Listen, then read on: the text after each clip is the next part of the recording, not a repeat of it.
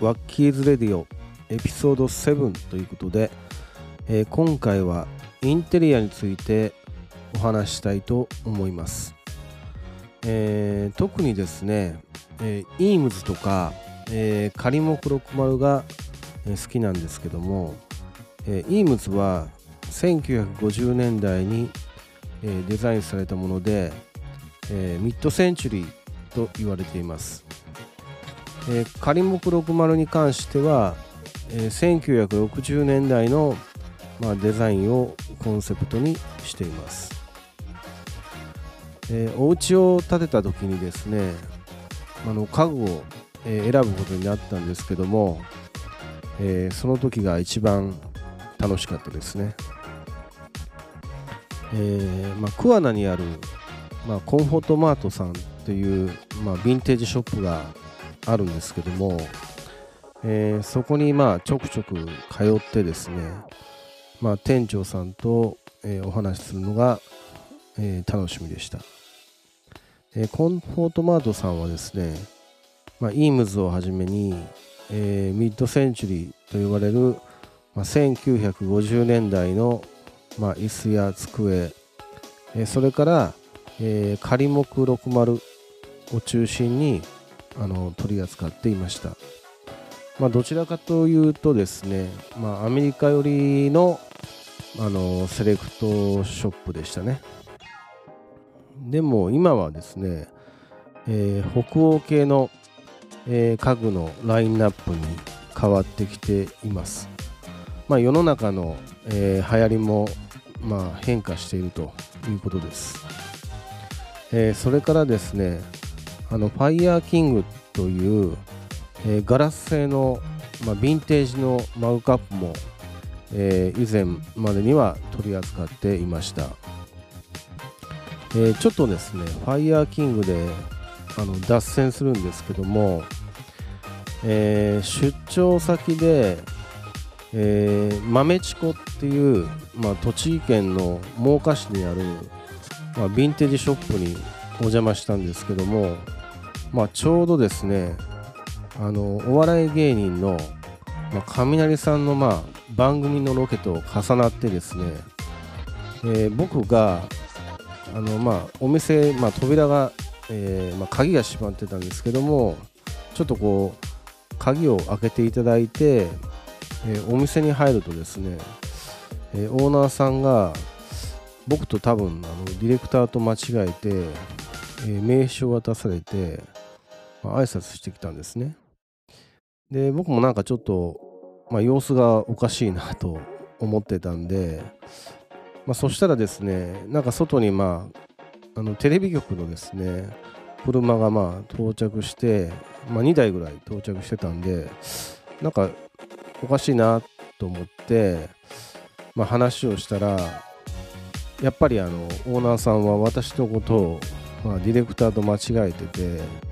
あいいですいいです。あの見ててくださいって、まあ、言ってもらったんですけどもちょっと悪いのであまた後でお邪魔しますと言って、まあ、その場は退散をしました、まあ、そこのお店はですね、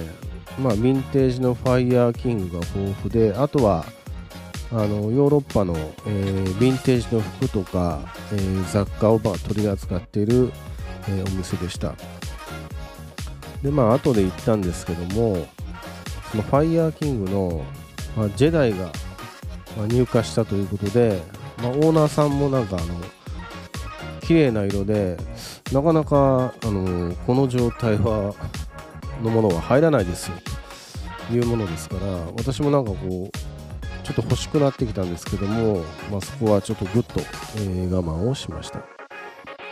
えーその番組はですね、えーギャオで、まあ後でチェックできるということで、えーまあ、チェックをしたんですけども、まあ、雷のチャリ旅っていう、あのーまあ、番組でですね、まあ、2人が、えーまあ、自転車に乗ってその目的のところまでこう行くという、まあ、体の番組だったんですけども、まあ、あの裏裏で見てみるとちょっとあの車であの来てましたね。うんあの最初だけは、まあ、自転車で撮影をして、まあ、そういうあの感じだったみたいですでその栃木の真岡っていうところは結構、まあ、面白いお店が、えー、ありまして、まあ、ヌルクっていう、まあ、アウトドアグッズのお店と、まあ、その、えー、ヌルクの、えー、傍らに、まあ、ズッポケコーヒーというちょっと名前が面白いんですけども、まあ、コーヒー屋さんがあって、まあ、ハンドドリップで、まあ、コーヒーを入れてくれるというところでした。であの米蔵を、まあ、改装していてなんかこうあの味があるというか、まあ、外見はあの米蔵なんですけども、まあ、中に入るとなかなかこういい空間でですね落ち着く、えー、場所になってました。で話を戻しまして今仮目60の話になるんですけども、えー、まあお家を建てる、まあ、建てた時に、まあ、仮目60のまあダイニングテーブルそれから、まあ、ソファーと、まあ、テレビ台のローボードを、まあ、コンフォートマートさんで、まあ、購入しました、まあ、その時にですねキャンペーンで、まあ、イームズのヴィンテージのアームシェルチェアをあのおまけでいただけるということで、えー、いただきました。でそれはコントラクトベースといってあのストレートの、えー、棒に、えー、3つの、まあ、足が広がっているものでで、まあ、シェルは、まあ、座るところなんですけども、えーまあ、シェルの、まあ、プラスチックのところに、まあ、あのジラードの、えー、生地ですねが貼ってあって、まあ、クッション性のある、えー、ものでした。色はちょっとマスタードかな？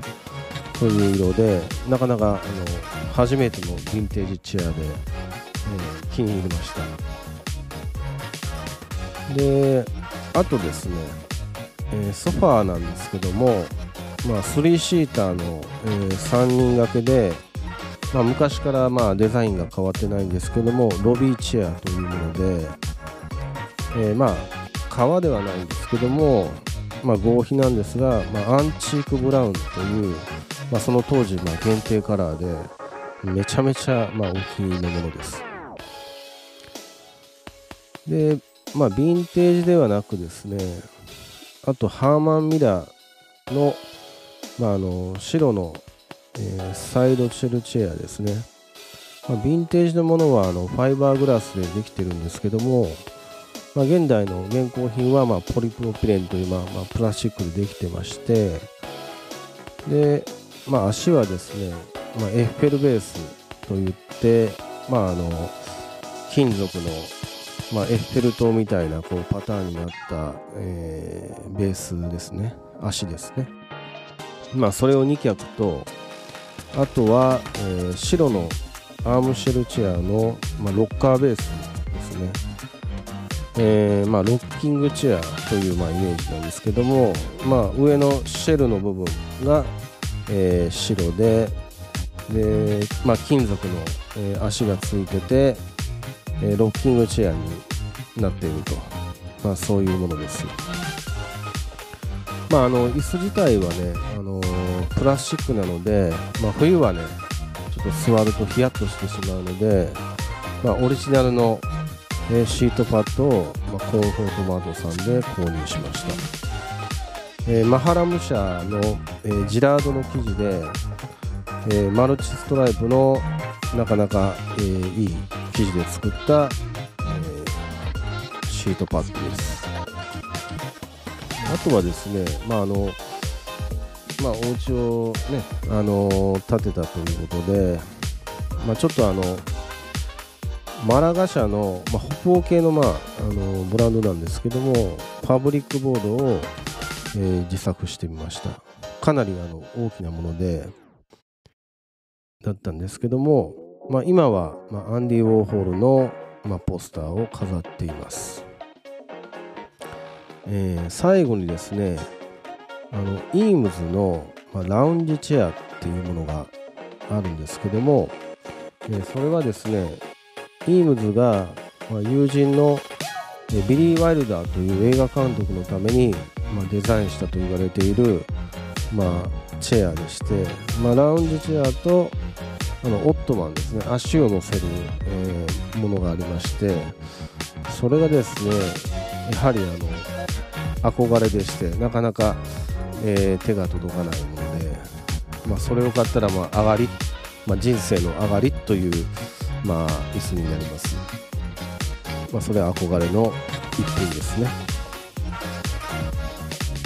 えー、それからですねあの新聞に載ってたんですけども、えー、仮木のお店がですね、えー、2月1日にあの京都にオープンするそうです、えー、仮木コモンズ京都といいまして、まあ、歴史的な景観を残しつつさまざ、まな飲食店や、えー、ショップが立ち並び多くの人でにぎわう。姉小路通りに、えー、家具のショースペースだけではなくまあ、オフィスなどの機能も兼ね備えた、えー、ハイブリッドなスペースとして、えー、誕生するそうです、まあ、ここはですね、まあ、土日が、まあ、お休みということで、まあ、残念なんですけども、うん。まあ、今回あの京セラ美術館に、まあ、ウォーホールを見に行った時に行ってみようかなって思ってたんですけども、まあ、残念ですけども、ちょっと平日に行ってみたいお店ですね。はい、